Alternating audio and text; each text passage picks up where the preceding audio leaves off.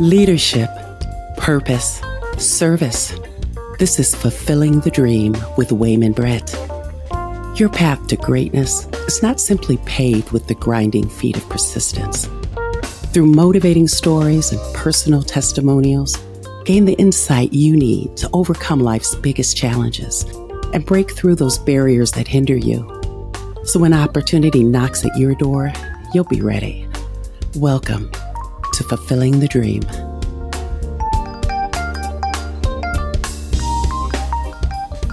Well, good day and good afternoon to everybody that's out there in podcast land.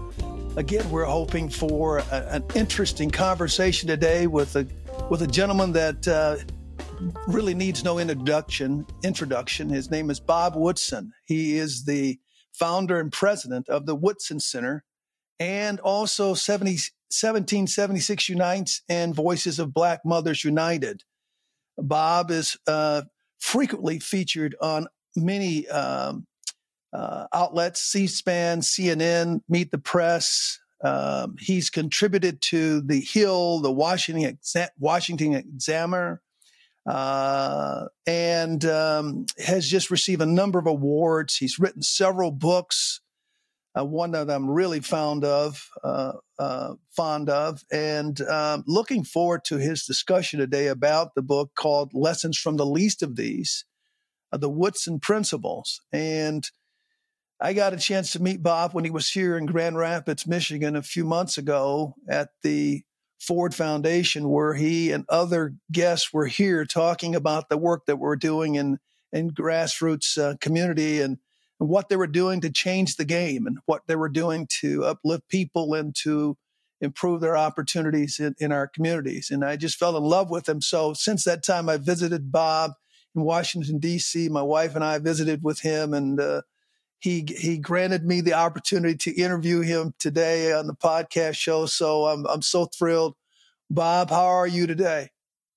Oh, I'm just fine. Every day is a good day for me. Uh huh. So, are you in, enjoying the spring weather in, in Washington D.C.? And yes, uh, sir. Hopefully... Finally, it's finally it's gotten here. So I'm uh, I, am really enjoying. This is a great time of year. You know, yeah. People are and despairing, I, but I, I don't.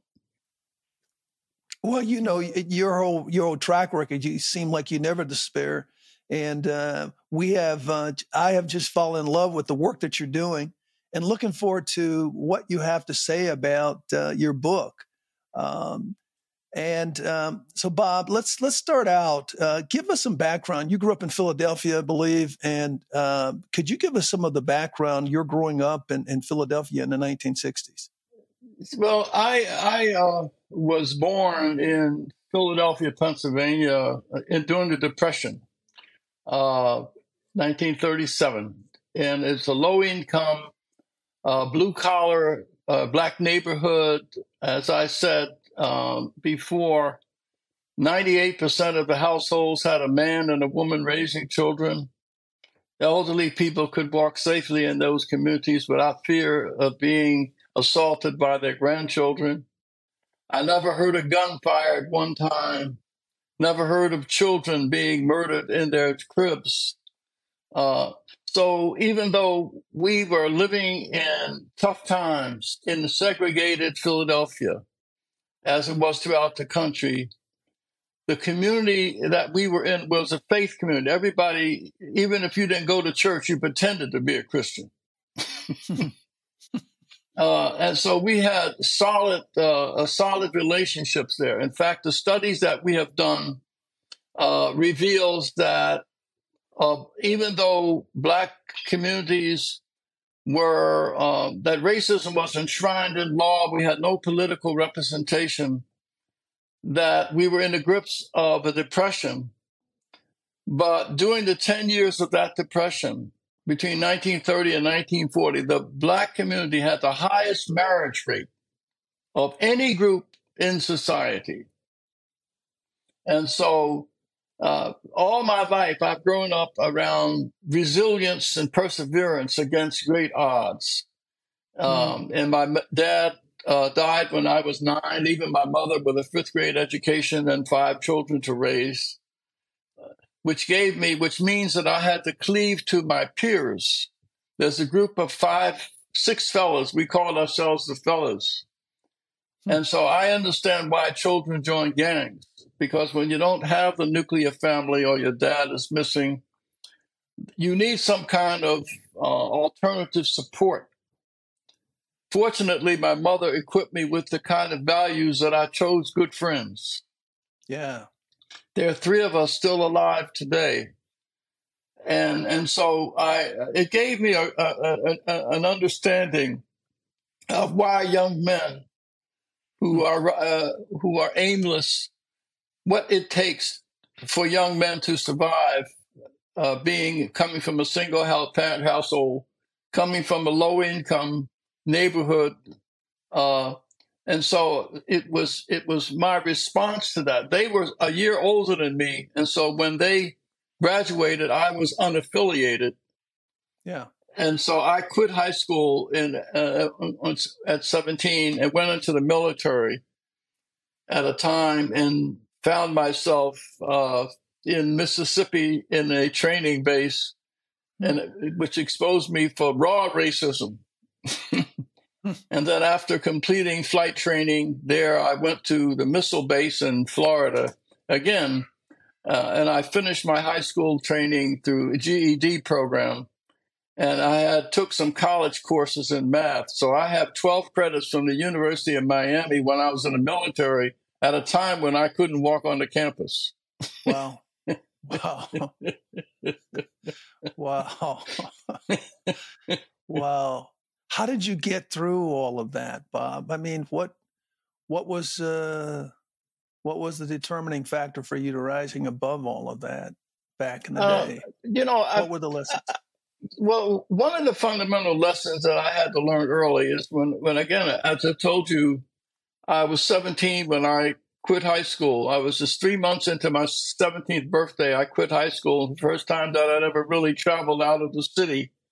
Uh, hmm. and I'm suddenly thrown with people from different backgrounds.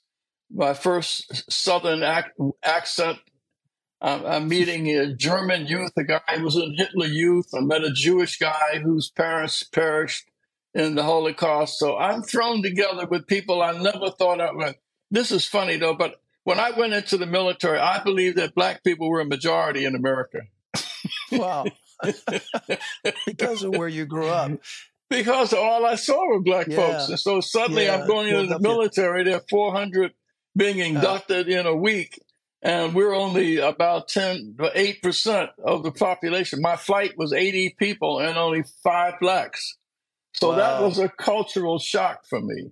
Yeah, it, it, was a shock. But the lessons in that, and I, I'll get to this, is that when I came home on leave for the first time uh, from Florida, I uh, came on the train and I spent all my money, partied up my money, and I went to my mother uh, the Friday morning. I was supposed to be back in base on Monday, and I said I need car fare back to the base. She said, "How did you get here?" And I told her. She said, "Then you need to get back the best way you can." I was very bitter, but guess what? It took me two days to hitchhike a thousand miles. Wow. Wow. And I was bitter at her for four days, for four months. But that was a very profound lesson that your destiny is determined by what you do. And you cannot yeah. depend on anyone else to rescue you from your foolish decisions.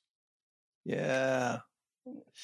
Yeah, you have uh, hit on something that's in your book that I, I pulled out. And uh, uh, when you wrote the book, Lessons from the Least of These, what was the what prompted that book? What what uh, why did you write it?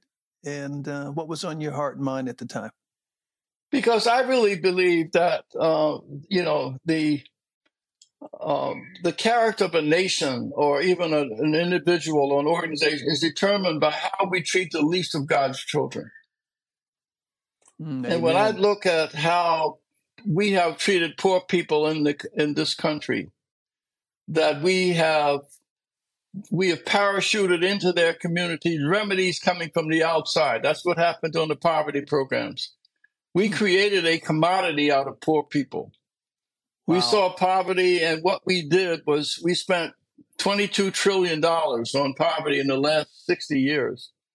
Hmm. 70 cents of every one of those dollars didn't go to the poor, but those who, who served the poor. And they asked not which problems are solvable, but which ones are fundable. So if you're, and most of those were trained professionals from our universities, we would parachute into these communities programs designed by outsiders that were hmm. motivated by what they could get funded, not which problems could they solve. And so it didn't matter whether the intervention coming from on high was from the left or the right.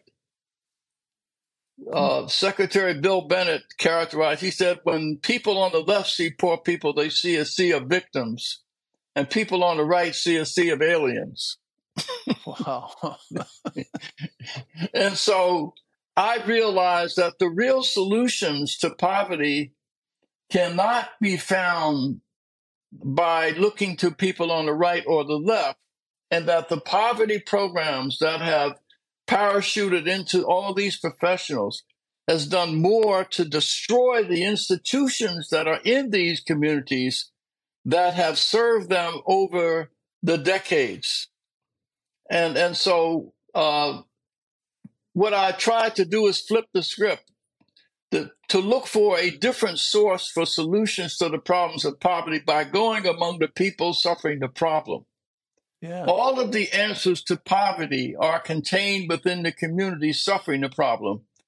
If only we can go in, as I did, and we're an organization to, to go in, if we say, for instance, that 70% of the black households in our cities, urban centers, are mm-hmm. raising children that are dropping out of school or in jail and on drugs, it means 30% mm-hmm. are not.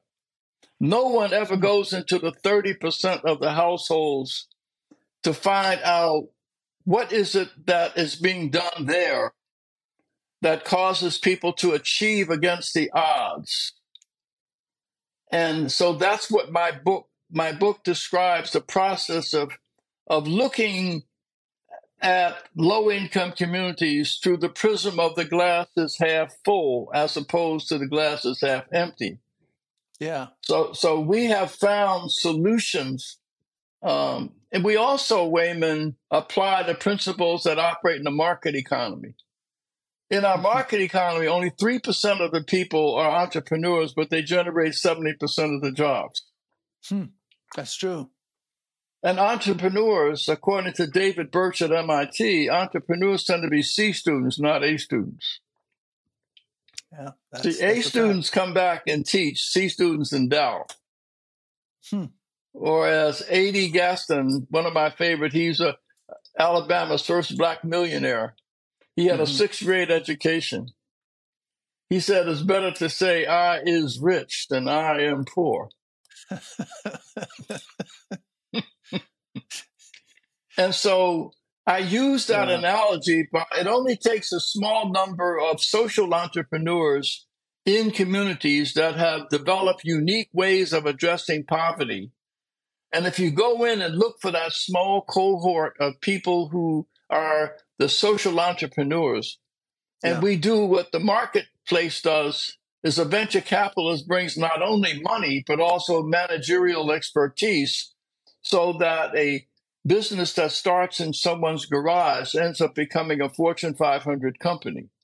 Well, we need to hmm. follow the same trajectory when we're intervening in the social economy by taking a few people who have demonstrated that they have solutions provide them with money, but also managerial support so that they can grow from helping 10 people to 100 people and from yeah. there to a thousand. And so that's kind of been hmm. the approach that I have taken. Uh, in, in, and I so I wrote about those 10 principles that help guide people when they're looking for solutions among the people so experiencing the problem.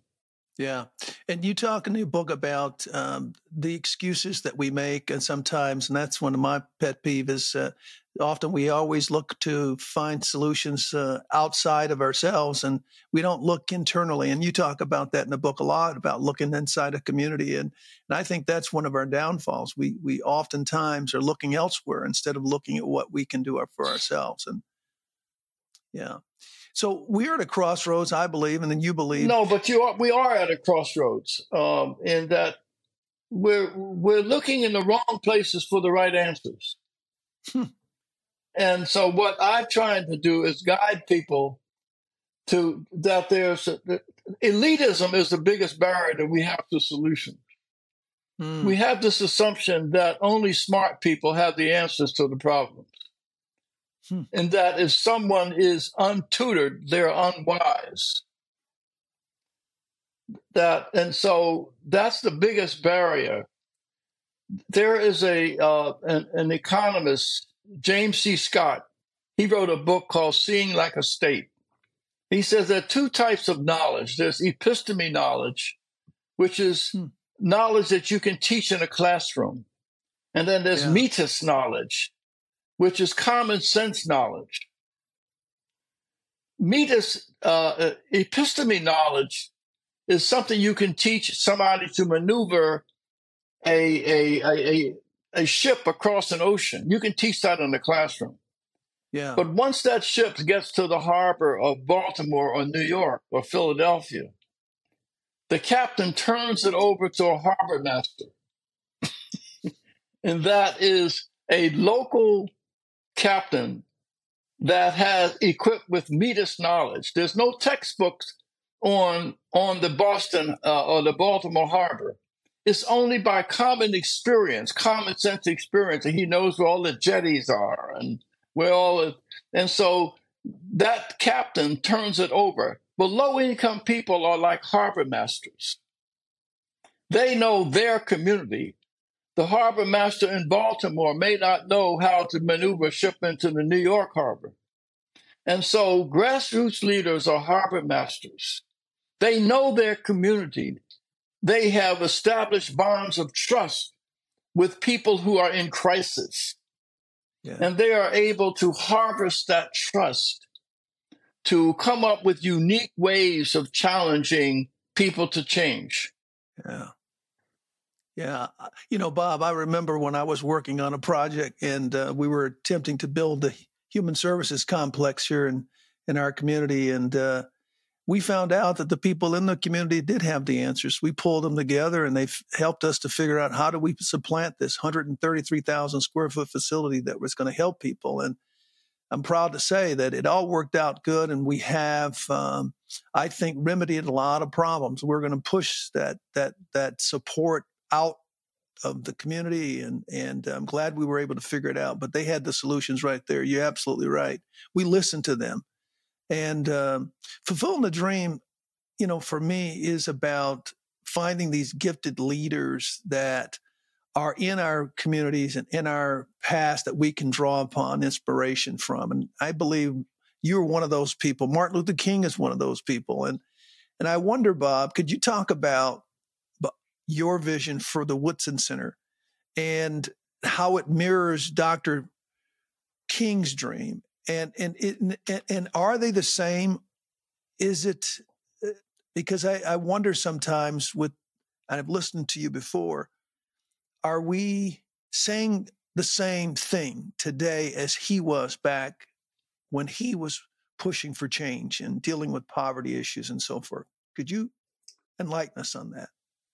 You know, uh, one of my young colleagues, Delano Squires, I think summarized what the challenges that we face today when he says this whole race grievance issue and the demonization of American values is really coming from a small minority of people. They're on the one side, they're guilty white progressives who are seeking absolution from crimes they never committed. Mm-hmm.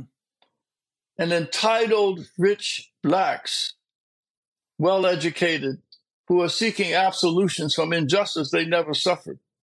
Hmm. And hmm. there are two types of people engaged in this attack on the fundamental values of the country. There are those that are ill informed and those that are ill intentioned. Hmm. I start from the premise that most people are ill informed, and therefore, if you just give them the right information, then they will change and migrate over to supporting these principles. Uh, and then, if and, and that's why we wrote the book 1776 Unites to counter 1619 to provide people with an accurate accounting of history, to challenge the fundamental assaults on our values as a nation. The progressives are saying because America uh, had slavery, mm-hmm. that is to be, forever defined by the sins of our past. Hmm. And therefore, that's where they stop. And they use the rich legacy of the civil rights movement and and and the history and America's birth defect of slavery as a bludgeon against the country. Hmm. And, and and they're and they're they're misappropriating the civil rights uh, uh, uh, moral authority. Yeah, you saw this in in in uh, Minnesota with George Floyd. They yes. went in under the banner of seeking justice for blacks, and the first thing they do was burn the flag and burn the Bible and and and conflate injustice against black with injustice against gays uh, and, and women and everything else, as if those other groups wore the crown of thorns that blacks did. Hmm. And so what we did was, uh, again, publish this uh, this book, Red, White, and Black, and we developed school curriculum from it that has been downloaded, Wayman, 86,000 downloads we've had in a year. Your curriculum. Eh, wow. 86,000 downloads in every state. So people are desperate to get accurate information. And that's why I think the majority are just ill informed. And once they yeah. are informed, they will migrate to support the values of this nation and and and and and again go back to judging people not by the by the color of their skin or their sexual orientation, but by the content of their character. Yeah, this nation is our nation, and you you talk about that, and we we, we should take pride in our in our history and, and, and the founding of this country. It's it just it was founded with the principles that all men should be created equal and that's what martin luther king believed in and that's what you believe in and but that gets mis, misplaced. It uh, for some reason we think that uh, there are two countries and i find myself at times just so i guess confused and bothered about the fact that you know we have two sides of this this story and it should be one story. And uh, I'm, I'm glad to hear you talk about that Talk to us more about 1776 and, and the work that you're doing, uh, trying to, uh, I believe, uh, share more essays and information with people about the founding of our country and how we how we should should view ourselves in history of this country. Yeah, you see, the progressive left is uh, propagating this lie that the problems of out of wedlock births and violence that you see in black communities is a direct legacy of slavery and Jim Crow. Mm-hmm. That is just patently untrue. And so our essays, we went back into our history to find out well what what what was black america's response to slavery and discrimination our response wasn't to be a victim that following the Civil War, when I, we looked at the state of the black family, so mm-hmm. one of our scholars looked at the records of six major plantations to determine what was the state of the black family. 75% of those children were living with a man and a woman. 75%. So the nuclear family was critical to black resistance to slavery. Yeah. And for a hundred years, the black family uh, prevailed and was the primary uh, uh, institution that held us together. Mm-hmm. Only 10% were literate. And yet mm-hmm. our, our churches on set up Sabbath schools. And we were able to increase the literacy rate in 40 years from 10% to 70%. Yeah. And there were 20 blacks who were born slaves who died millionaires. One of them actually went back and purchased a plantation on which he was a slave and took in the destitute family of the slave master in an act mm-hmm. of what I call radical grace. So the 1776 is, is just celebrating the rich history uh, of how blacks achieved in the face of oppression and Jim Crow. Yeah. So, Bob, talk to us about the Jim Crow era, and because because I, I agree with everything you've said, but I think the question for for some are going to be, well, slavery ended, but then Jim Crow came in, and it did undermine the opportunities for African Americans to succeed in, in, in, especially in the South, but some of it was actually going on in the North. Could you talk about that so so people can understand? Even even during Jim Crow, uh, people did not make an excuse, and they were able to overcome even even the onslaught of, of that ridiculous uh, era that we lived through. You know uh, that it is a fact that the sickest part of the body attracts the largest number of antibodies. Hmm. That's just a fact of life. And it's the same in segregation. When, when government was hostile to us, we had to turn to ourselves. So when blacks were denied access to hotels and inns, we built our own. Every major city had a hotel. It was the Waluhaje uh, in in Atlanta, the Carver Hotel, and, and Calvert Hotel in Overtown, Miami. It was the St. Theresa in New York, the St. Charles in Chicago. I could go on and on. When we were denied access to schools, we built 5,000 Rosenwald Booker T schools. And as a consequence, we closed the education gap between 1920 and 1940 from three years to six months. In, in, in places like Chicago, in 1929, when we were denied access, we were redlined. We went to our mm-hmm. churches with burial societies and took that capital and built 731 black owned businesses in just the Bronzeville section of Chicago. We had 100 wow. million in real estate assets. Wow. We, we had our own railroad.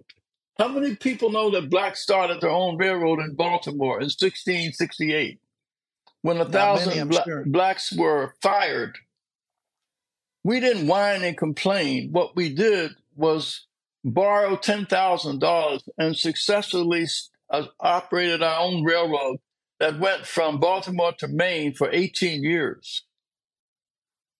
So there is a there is a rich riches. We had uh, golf clubs, yeah, country clubs. I can go on each of uh, your, your, own uh, our own banks insurance companies, our own universities, our own medical schools. So, in some ways, uh, segregation ended, and and uh, you know, part of Jim Crow was segregation of schools, and I think that maybe perhaps that that hindered some of what you you've just talked about. The fact that when we had the nucleus of of that those schools that had teachers and principals who were look look like me and you, they were oftentimes uh, the the heroes, the mentors that really cared and were able to help us, uh, in fact, find our way. And unfortunately, today we we we've uh, I think that that we've lost that. Um, You're right. You know, we were better off the first fifty years uh, of this century, from the turn of the century up until 1960. We were better off than we are in the last 50 years. Hmm. Think about this more blacks killed other blacks in one year over the last 10 years than the Klan killed in 40 years. One year. Oh we, we have a 9 11 every six months. And the president of the United States is going to stand up at Howard University and declare that white supremacy is the biggest threat that we have. Yeah. When just this past weekend, or Mother's Day weekend, 16 blacks were shot, seven children. A 10 year old girl was shot coming home from her with her, her siblings and her parents, coming home from a Mother's Day celebration. She was shot and now is in critical condition. Mm. We mm. never had this kind of challenge in, inside where we've been so detached from our values that we devalue our life. America is in a moral and spiritual crisis, and, and it is not racial. We have a grace problem, not a race problem. Hmm. So, Bob, how do we change that in the minds of, of our president and, and for all of the leaders that are, that are in a position to lead and to change things, to make community uh, either better, to make our economy better? What do we do to to to to get them to listen to that? I mean, I I, I think uh, uh unfortunately, I think sometimes people are just not informed. You talked about that. So how do we get them to be more informed? What what do we got to do? Well, we got to do more than just whine about what the other side is doing. Yeah. And writing papers about it and complaining. Yeah. What we've got to do is we have to to hold up examples of how old values are being applied in our present situation. There are there are social entrepreneurs, there are grassroots leaders in every community that have that spark of of uh, of, of, of entrepreneurship. They have the trust and confidence of other people. We need to take what is happening in our communities that is working. And we need to invest in it the way we did back then. If we were able to achieve in the face of segregation and Jim Crow, we need to go back and be inspired by what was done back in, in those times and find their counterpart today. Yeah. If your if your viewers could go into 60 minutes, go mm-hmm. into YouTube and type in Bertha Gilkey, 60 minutes. Okay. This is a group we we work with in St. Louis that mm-hmm. took a public housing project that was overrun with drug addicts and violence, gangmen, and the residents took charge of it themselves and established their own resident management corporation and drove the drug dealers out and rebuilt it. It was so peaceful that hmm. market rate housing was built right across the street from it. Wow, that's amazing. And and there's another video we have at the Woodson Center. The same thing was done in Washington D.C., where a 680 unit public housing project sent over 900 kids to college and eliminated teen pregnancy. Mm. We really need to study the success mm. that is among us right now mm. to find out how can we take what has been done on a small scale mm-hmm. and invest in it so that we began to expand it, uh, islands of, of excellence, and expand it out.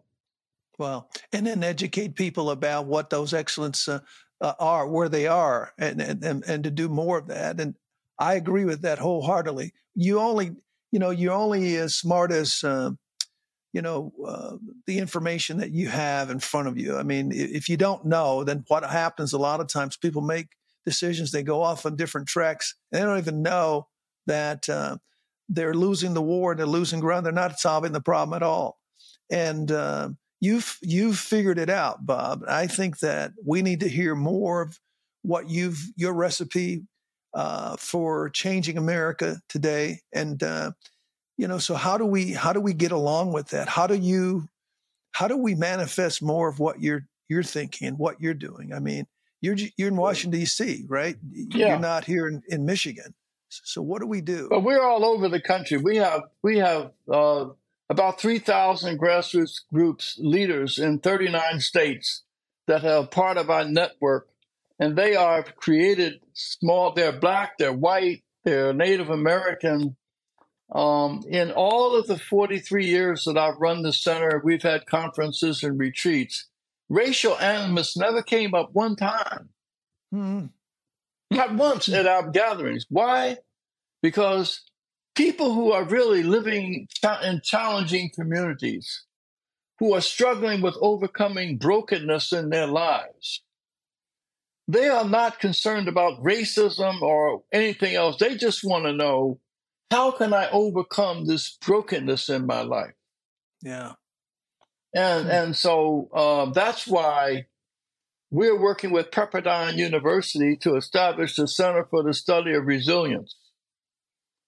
I we see. just need we just need to to like Jesus did when he was on his way to the home of Jairus mm-hmm. because his 13 year old daughter had died.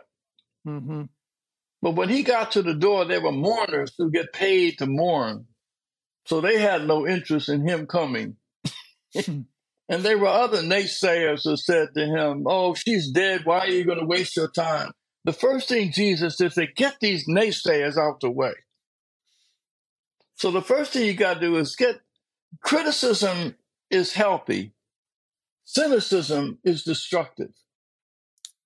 And so you first got to rid yourself of relationships that are cynical and surround yourself with people who are hopeful. And also, you should look for examples of people who are achieving against the odds. This mom that I, I read about, who raised two daughters in a homeless shelter for three years, they were sleeping in her car and sleeping in homeless shelters. The kids were studying by the light of her cell phone. And wow. they graduated and went to Spelman as sophomores because one graduated uh, valedictorian, the other salutatorian. And, and they started Spelman as sophomores because they took so many advanced placement courses. That mother and those girls need to be celebrated. Yes. We need to, scholars ought to be interviewing them, dissecting, learning from and there are other examples uh, that that eh, that are out there where people are achieving against the odds. But wow. but you've got to look for them. If you if if but you got to look for them. You got to first of all you got to believe that they exist. Yeah. And then we do. Why not? Why not they honor that banquets that we have? Mm. Instead of just mm. celebrating somebody with a PhD who has written a hmm. book about something, why can't we celebrate the accomplishments of ordinary people? Mm. Hmm. What we did for seven wow. years is we had what we call achievement against the odds. We went all over the country looking for people who have achieved against the odds. We would identify 200 and then screen down to seven. And then I was sent a videographer to spend a day with each of them and then we invite their families to a big banquet in D.C. Mm-hmm. And then all night we would feature what they did. We called it Low Income Oscars Night. that's a that's a catchy title. And and yeah. we have about fifty of these uh, video essays that goes into laborious details about how people achieved and why they achieved, and what lessons can we learn from that. So we want to do that again. Yeah. So, Bob, some of these stories that you're talking about can be found at the Woodson Center. You have yes, a library. They can be found at the yeah on our website. Uh, we have examples of people who achieved against the odds. We are working with Pepperdine right now so that scholars and students well into the future, will begin a whole new course of study. And that is there's nobody right or left of center that ever writes constructively about what low income people are doing to help themselves. There's no mm. place you can go to get that kind of information. But we want to mm. start a whole new discipline. Wow. And and uh, so Pepperdine is the organization that's going to help you to do yeah, that. Pepperdine, Pepperdine University uh, is working with us. Dean uh, Pete Peterson is working with us. They have agreed to to house our archives. In fact, all of our physical assets are, have been digitized and they're on their way to Pepperdine so that students well into the future will be able to. So we have to persuade funders too to fund our grassroots Josephs, the people living in these communities. They yeah. they deserve to get funded.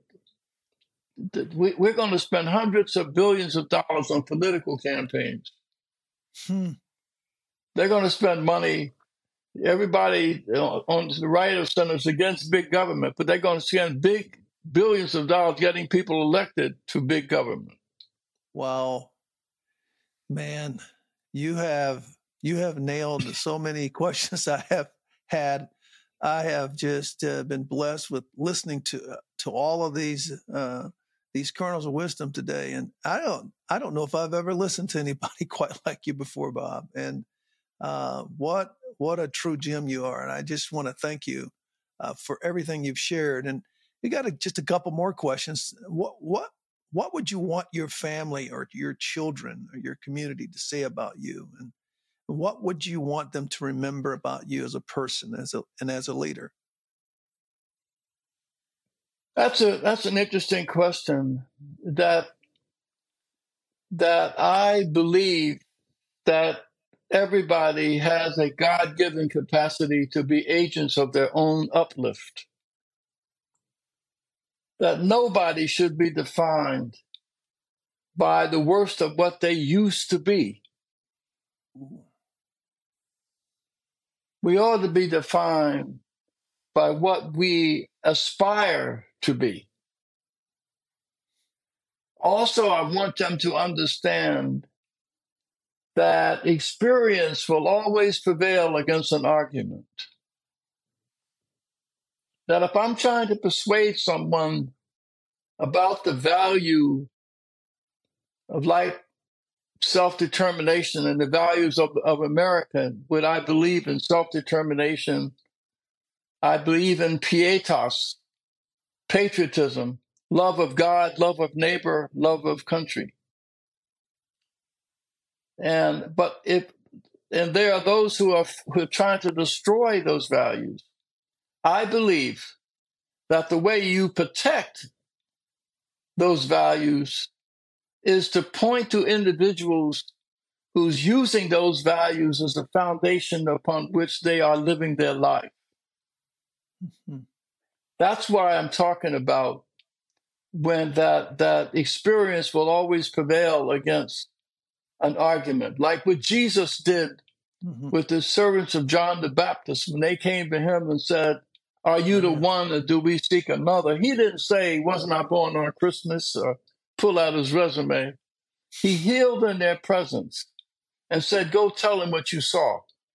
Well, that's what we need to do. Are these values that this upon what this nation are they worth defending? Ask that person who was a drug addict who spent time in prison, but God, through Jesus Christ, touched his life, and now he is a contributing member to his family and to his country. Ask him whether these values are of any use. The other legacy I want to leave that a witness is more powerful than an advocate. Hmm if you want people to believe in the values, then live your life by those values. I've had gang members living in my home, and they have gone out to dinner with my wife and my my children and my son and his family. So they saw two generations of people sitting at a dinner table in a restaurant having dinner. I had five of them at one table, and I've done this several times. So they need to see what a family looks like. Wow, Bob. and so we need to we need to witness more to people and stop preaching to them. People want to see a sermon; they're tired of hearing sermons. So everything in our life should be in the service of helping people to be all that they can be. Mm. But one other final thing that I want to say is that in order to do that, you have to empty yourself of self importance. Mm. Hmm. It's a cleansing process. I tell everybody I have on my wrist a Mickey Mouse watch to remind myself that I don't take myself too seriously. Whenever I'm on a television show or I'm being honored, which I don't like that much, I remind myself that I'm a stand in for the least of these. That wow. mother who's raising her children in a homeless shelter has accomplished a lot more than Bob Woodson has. And wow, so I Bob. hope whatever whatever acknowledgement that I get, that I can use it to promote heroes among the least of these. Wow. Wow. Outstanding. I am so inspired and I thank you.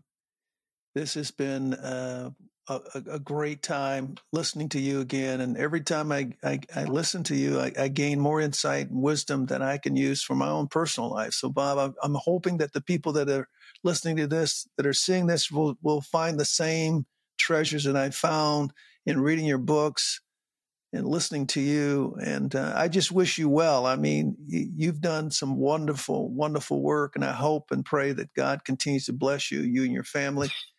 And, uh, you know that you continue to uh, to to lead like you're leading. Uh, you're leading. Well, thank you so much.